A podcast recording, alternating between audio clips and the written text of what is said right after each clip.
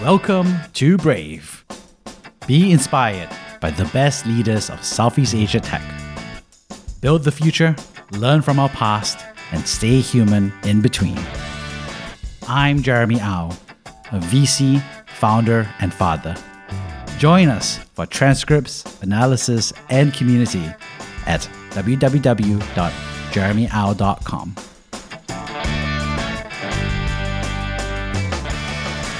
So dreams. Yeah. so, okay.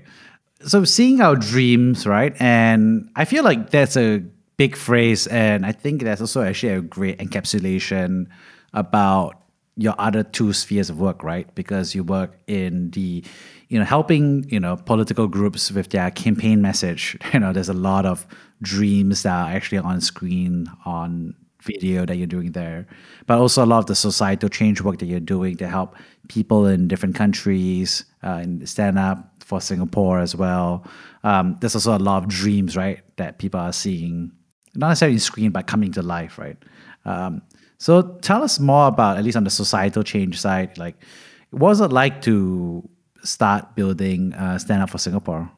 It was great. Uh, it was in the year where I was going through a personal development course, and weekly we'd be asked, "What are you too afraid to do?" and and why wouldn't you do it, right? And suddenly there's this sense of like, yeah, I get so angry seeing Singaporeans get down on a, a country that is really very prosperous, very blessed, has so much resource, and and the way we talk online sometimes sounds like we're powerless and without hope, right? And I, I just found it incongruent.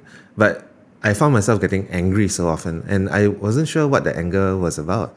Uh, then I realized actually, my anger was just around the fact that we weren't doing anything with everything we have, right? We were just putting out words and, and telling stories about how we were powerless, which was so strange to me. Yeah, so a bunch of friends and I were doing a Bible study. We were, and this Bible study was very different from the regular ones, which were more like listening comprehension. This one was asking like when you look around you, right? When you see your community, what are the gaps do you see, uh, and what can you do to get into those gaps and do something real? And suddenly there was um, there was this incident on the MRT, right, where uh, auntie versus some young lady were arguing, and it got really big and for the first time, it became a social media event because Stomp had just come out, right? Uh, the SPH uh, gossip and, uh, and, like outrage site, right? And people started posting videos of this argument, right? And and it, it was like the first time we saw an interpersonal breakdown happen on such a large scale. Like like everyone was in on it, right? And and we noticed that after that, when we stepped onto the train, there was this like strange discomfort that we felt, right? That people were more quiet, more withdrawn, almost like they were afraid of just showing themselves in public. And it was a whole bunch of us independently thinking, yeah, this is some, some chill has fallen upon you know Singapore.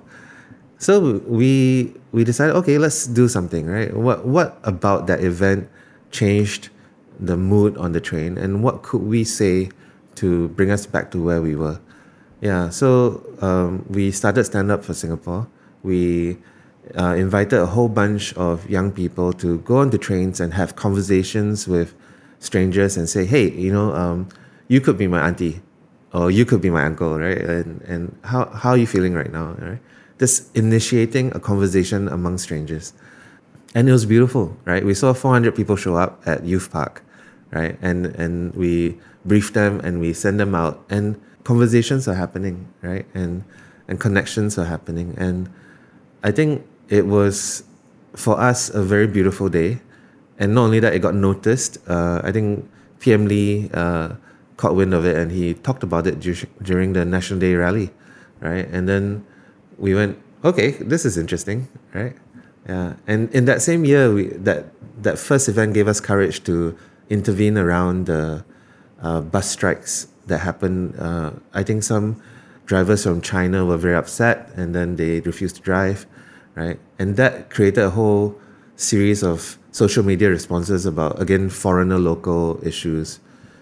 But one thing we noticed were, was that as much as people were complaining, they were still taking public transport, right? So whatever anger you feel, you you still go and you still expect a bus to pull up. So we thought, why not on Christmas Day, we get folks who are taking the bus to just write a thank you card to the dri- drivers, lah, right? So in 2012, Christmas Day, again, a whole bunch of youths went out.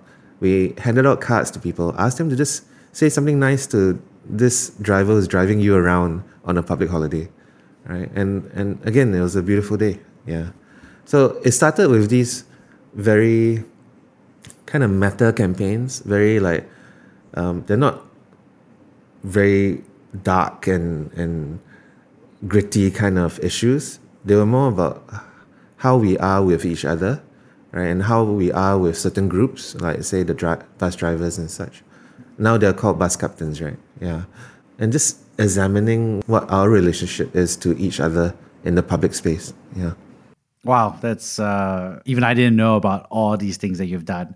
Um, and I think they mean something, right? To something. And I got to ask, you know, so what's what movie does Singapore have? you know, playing on every, you know, you know, because you know, I just gotta ask, right? So you know, you talk about movies, about dreams and screen, you know, and you're talking about the movie that Singaporeans have, right? You know, um, I'm wondering what you would, what do you, how would you describe the movie that every Singaporeans have on the back of their heads, inside their minds, on a day-to-day basis? Okay. I, I, I think I'm going to share my opinion and I have to say this is my opinion. I think, like, if you were to look at individual lives, because I've been coaching a lot and I, I get to hear stories from different people about what they're going through, a lot of it is a family drama. A lot of it is about maybe young adults or even adults trying to figure out who they are in reference to their parents, um, what they want in reference to maybe a culture that has valued their academic prowess more than anything else, and kind of funneled into a life of achievement, right? Which as a child they may not have chosen. And now as an adult they are reaping the results. Yeah. So I do meet a lot of folks who sometimes go, you know, I'm successful by any measure.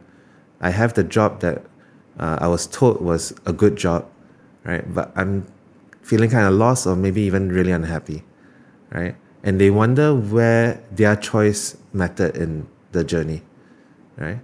And and it does track back to family system or even the larger culture of uh, meritocracy and, and and achievement.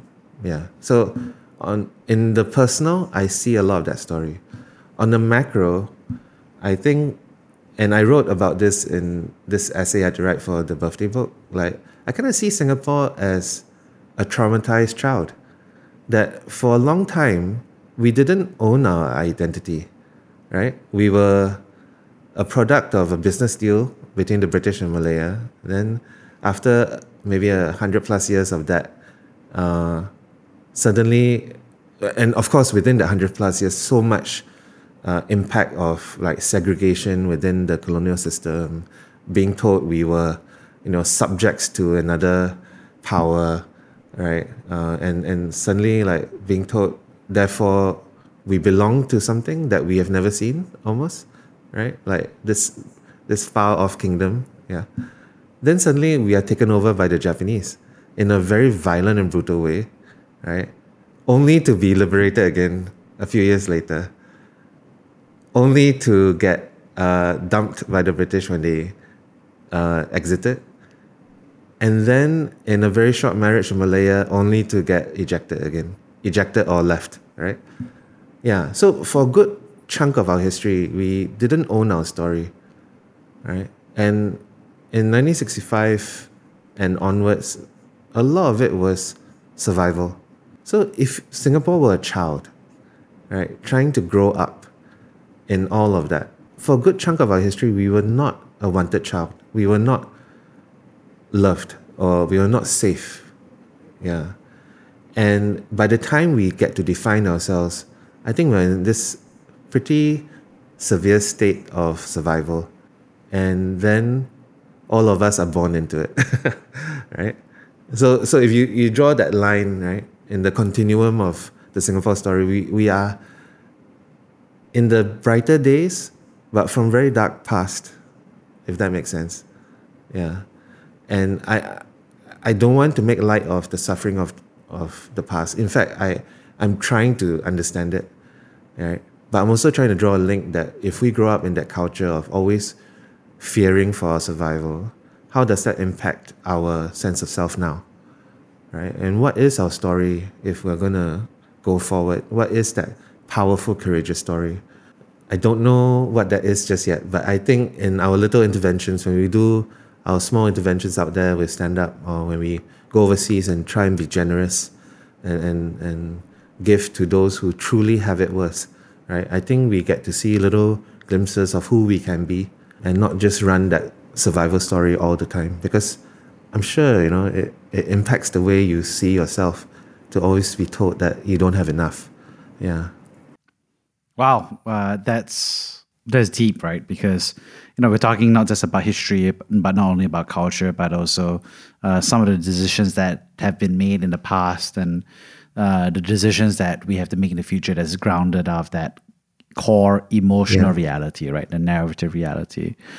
And I think what's interesting is that it feels like you and your work are choosing to try to emerge something new, right? A stronger or future oriented self, right? Because you say stand up for Singapore, you talk about the first part of the emotional reaction and reality, and then the second half of the action and improvement, right? Um, to resolve, right? You know, um, you know, talk earlier about how to do that, right, at a deeper, more true level. So I'm just kind of curious about that. Do you feel like what's that story, right? What's that newer story that acknowledges this reality, but also something that fits where we are today in the 21st century? So again, like on the intra, right? So I'll I'll talk at two levels. Like on the intra, when I talk to folks and when I coach folks, usually the story is where do you want to go, right? And then they start the goal set. They'll set a goal and we work on that. But there's always going to be that moment where the goal is there, but then there's an unwillingness to move towards it. Maybe there's a wall or there's some narrative of fear that shows up, right? And we get stuck there, right? The client gets stuck there. And at that point, I'll just, I used to be just stuck with the client, but in the last few years, the question would now be so, what's the story about this? Right? What's the story about the fear? And then we go backwards and just have them talk about where was the earliest point of this fear?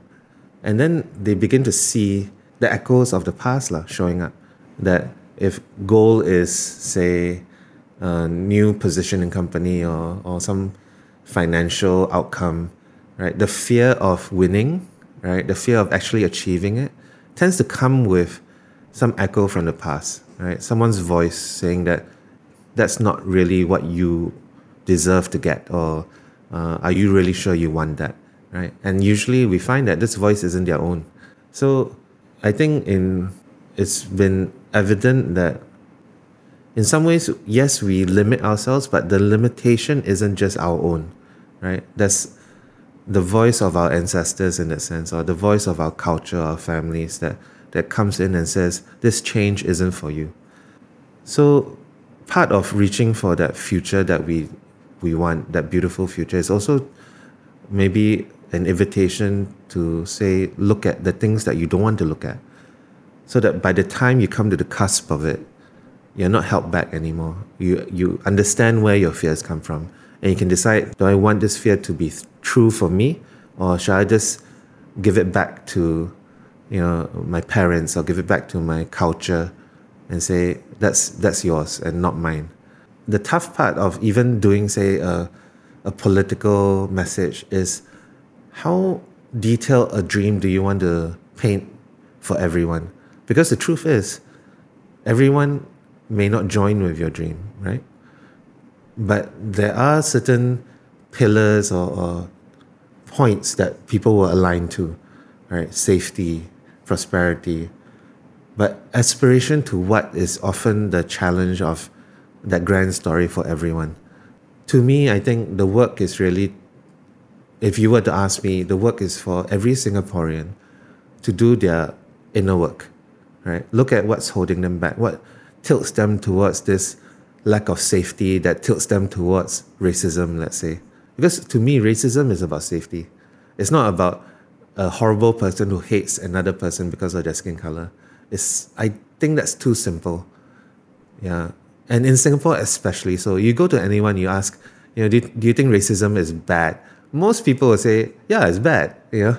But why does it exist or persist? I think because we don't feel safe and we reach for the easy reasons to draw our lines. And if we can get people to do their own work, I think the easy stuff like race or the easy stuff like class, they we can let go of those things and, and begin to do our work towards the future we want. Yeah. Wow. Um, that's really deep, right? Because you're talking about how you think about it on a one-on-one coaching basis, about how being able to articulate the past helps, you know, free you to enter the future. And then of course at another level, you're talking about it, scaling that out, right? To like, you know, every Singaporean doing that work on themselves. And then thirdly, of course, you're talking about you know the the the meta or overarching dream, right? Where Yeah. you're articulating and talking about that message. Um, so you know, it feels like, of course, you know, the dream, of course, is you know for every Singaporean to go through uh, and have the opportunity to access a coach, right? Um, so that's one level. And another level, I think you're talking about something interesting, right? Which, which is like, what is the Singapore dream, right? Um, because you know we know what the American dream is, right? You know, it's like you know underdog story. It's like Rocky. Uh, you know, start from the bottom. You work, work your way to the top. Everybody's a fair shot if you work hard and get there.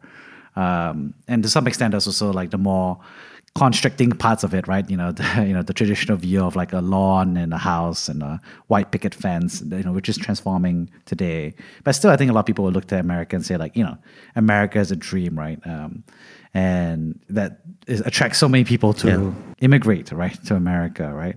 Um, and I think to some extent, I think China's starting to articulate that, right? They're trying to articulate the China dream that Xi Jinping was talking about. So, what do we think, you know, looking ahead, like what is that new Singapore dream, right? You know, I think it used to be the five C's, right? You know, uh, for those who don't, it's like what cash, credit card, car, Country club, condo, and uh, country club. Right, exactly. So those are the five C's. So it's like a material dream, and uh, Yeah. I think I watched quite a few fun movies about that, which kind of goes back to like your point about you know traumatized children who in poverty who felt like material security will bring spiritual and personal security, right? And we're kind of talking about it as like we've also progressed beyond that to some extent, right? Um, not consistently, not for everyone. Uh, we acknowledge that. It's just that you know we're not 1965, right? So how do you think about that new Singapore dream? Well, I mean, if we started with the American dream, we can be pretty confident to say that they haven't gotten it yet, right? In fact, it's probably worse for them right now than it was in the 50s and 60s, right? Um, but everyone needs a target, right? And the easy targets are material. We did this little comic about the boy who lost his heart. That for a lot of men in Singapore, they are told, you know, you can't express your emotions. They're, they're scolded or even uh, punished through caning if they cry too much, right? And then there's this dissociation with themselves and, and this obsession with things that happen next, right? That for a lot of men, we we don't have access to our intrapersonal story, and then all these objects that are in front of us, whether it's it's a thing to buy or a position to attain, become important somehow. And in the comic, it, is, it isn't until the heart kind of gets invited back in, and the the little boy or now this grown up man gets to get in touch with himself. It isn't until that point that he can say, "Well, I'm alone," or "I'm afraid," or "I I need uh, friendship," right? That he begins to to know who he is and what he needs. So, what is our collective dream? I think on the grand on on the macro level, I think we are in that place again where the world isn't safe anymore. So I think it'll be easier to say, let's go work towards that safety again. Let's go work towards a, a prolonged, uh, sustained prosperity because things are up in the air now, right? And I think we can distract ourselves again with that, right? And and not that it's not important, but work towards this uh, common safety again. I, I, I do think we're close to not exactly where 1965 was, but you know we're, we're seeing that the world has changed and, and we need to figure out our place in it now. That deeper thing of knowing who we are and what we need and not seeking supplements in terms of things to buy or things to get. We can get distracted by it. We may continue to be distracted by it, but my invitation is for people to look, right? Because again, do you want to be realizing after you've gotten that thing, that promotion, that car or whatever, and then you like it's a few days later and you realize actually nothing's really changed for me. I'm still feeling lonely or afraid or in need of a good friend. Yeah. That's my dream for Singapore, right? It's so easy to find the supplement or the idol or the distraction. Doing the self work, I think, is is so rewarding because after that, we get to know who we are. Yeah, uh, that's a beautiful dream, and it's a small dream, yet it's a powerful dream, right?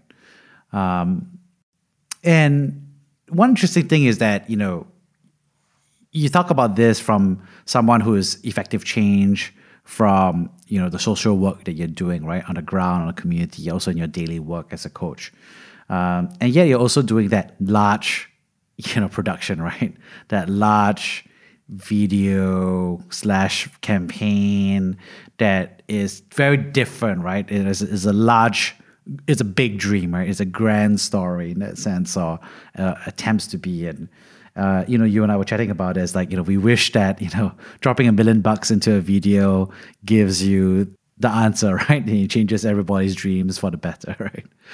Uh, so I'm just kind of curious how you think about what the work is there and what the right approach for those larger campaigns should be mindful about.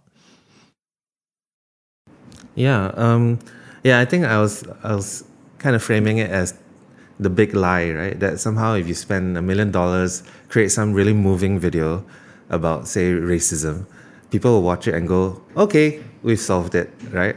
Uh, I don't think anyone in Singapore believes that, but maybe we st- kind of do deep down inside that somehow we're pushing against these persistent old issues by creating media to present our dream of it.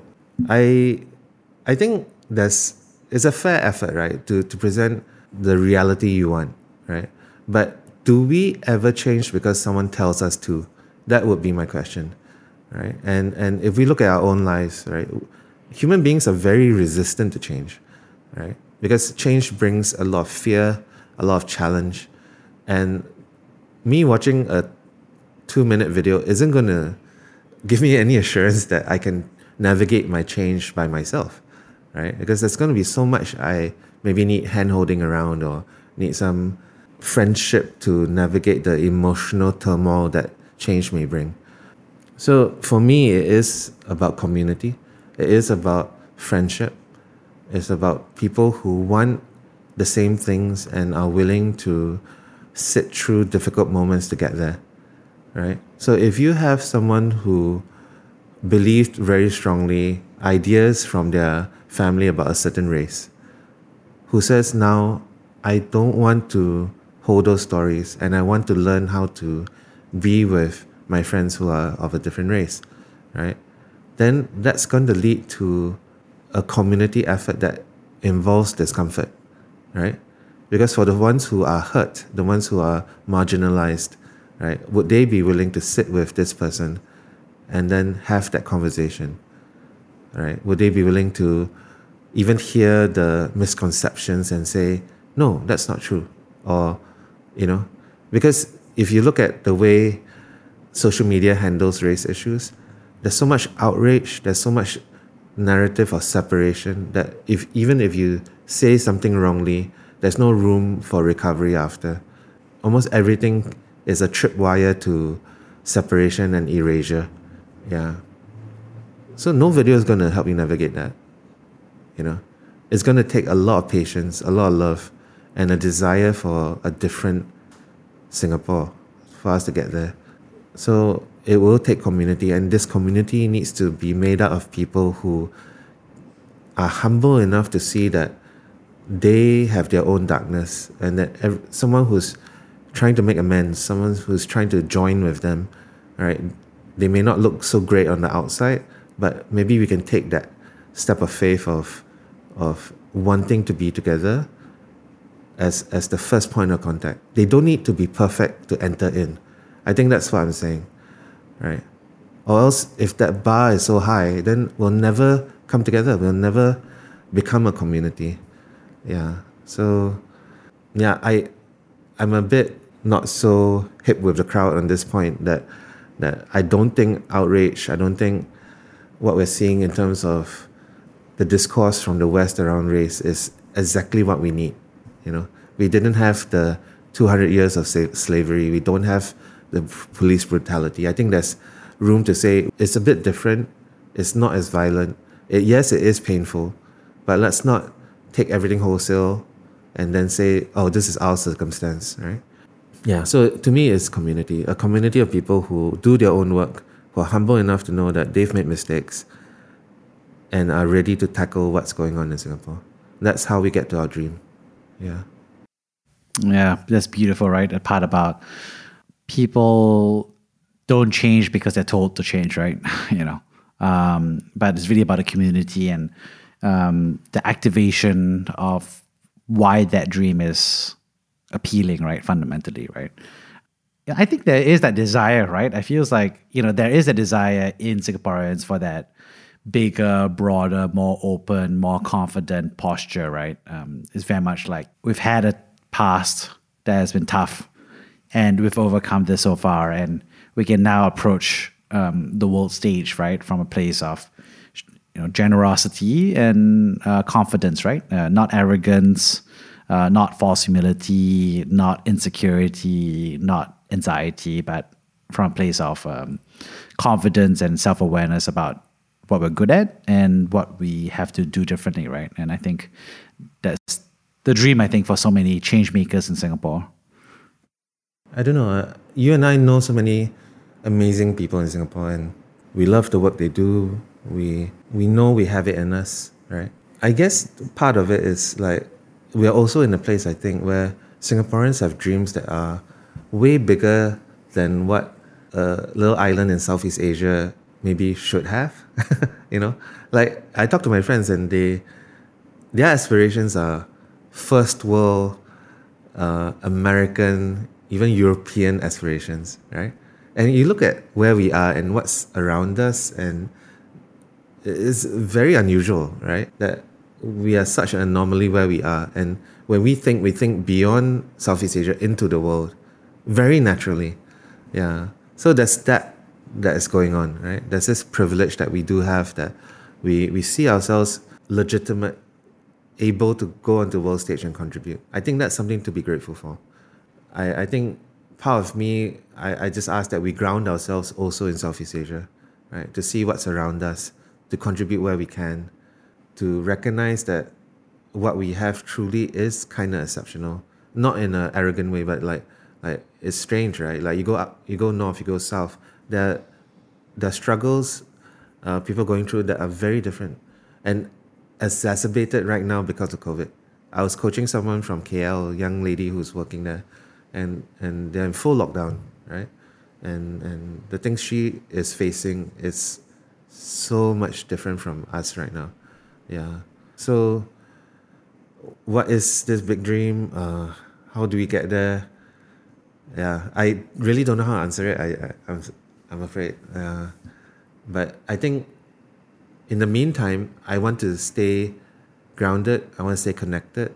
I want to talk to people about what they're going through, whether in Singapore or overseas. And I feel like in that, I can find things I can apply myself to and be useful and help someone feel a little better about themselves at the end of the day. I don't think I answered your question. well, it's not a question that's really answerable, right? You Yeah. know, it's more like at best a conversation and this question that we can, you know, explore together. And I think it still has to be lived through at best, you know, and at worst, you know, kind of like something that we have to work on uh, every day, right?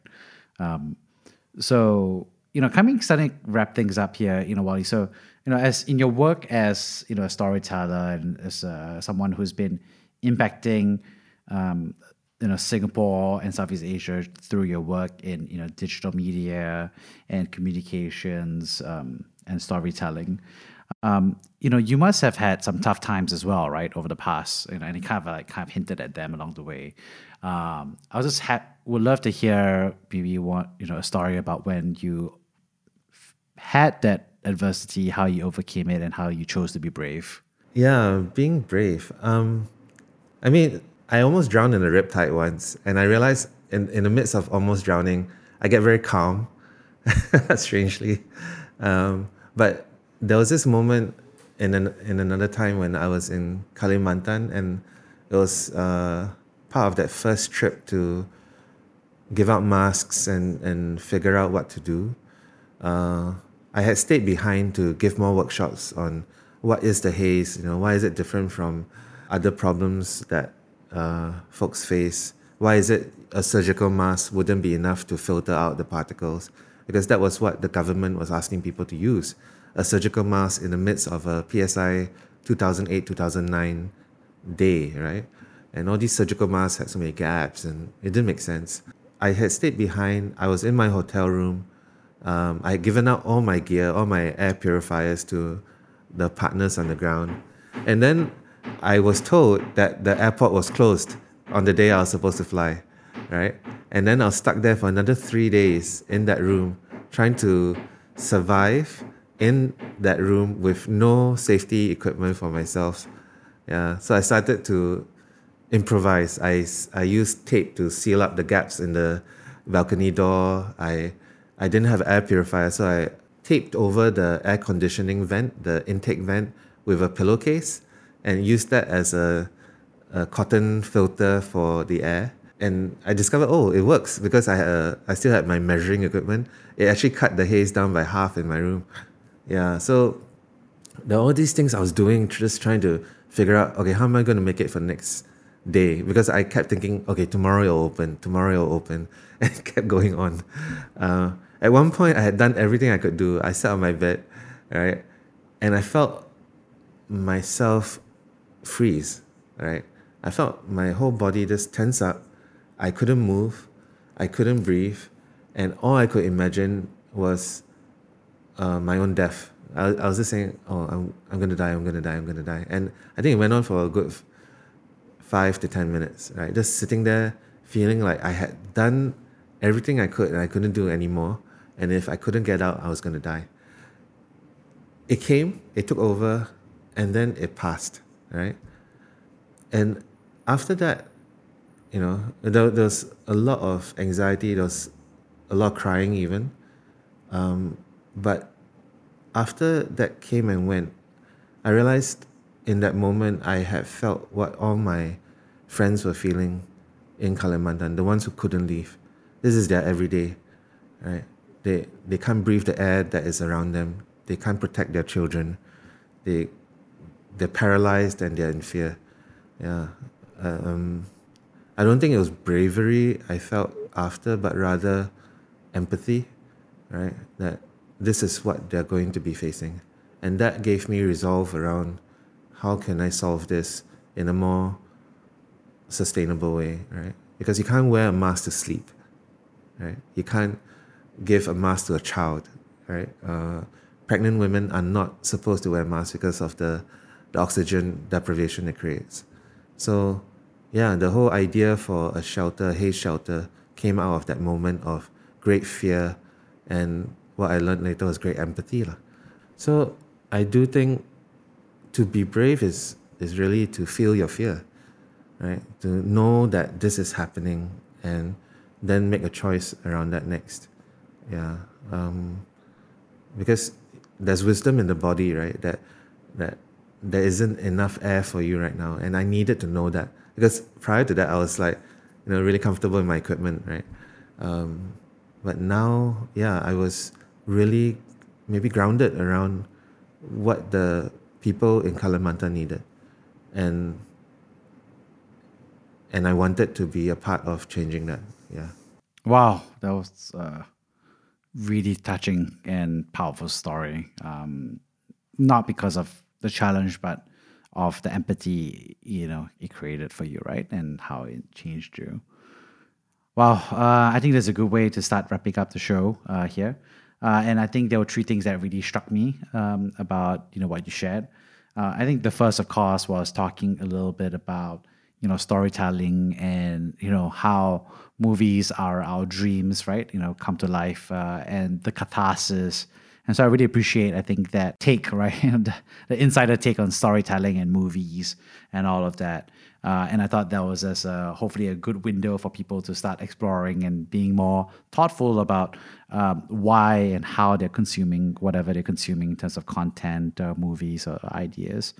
But I think the second thing is that I also really appreciated your take on the Singapore dream, right?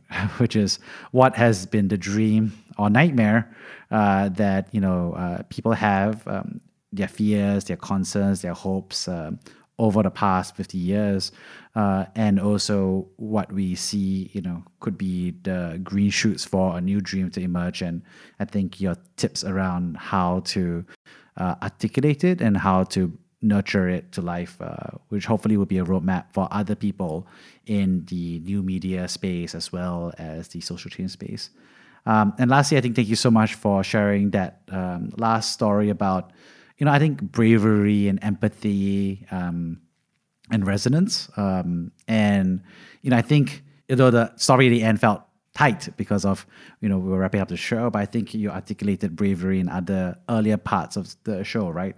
Where you talk very much about how do we, as, you know, change makers and leaders and community workers um, and volunteers and human beings, really um, seek to harness um, and feel that empathy, right? Um, and have that be a source of strength uh, for the future rather than um, a source of pain. And I thought that was just a really um, enjoyable hour just hearing your story, Wally.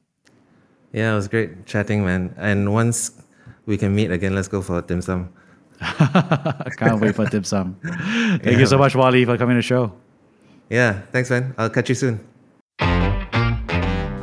Thank you for listening to Brave. If you enjoyed this podcast, please share this episode with friends and colleagues. Sign up at www.jeremyau.com to discuss this episode with other community members in our forum. Stay well and stay brave.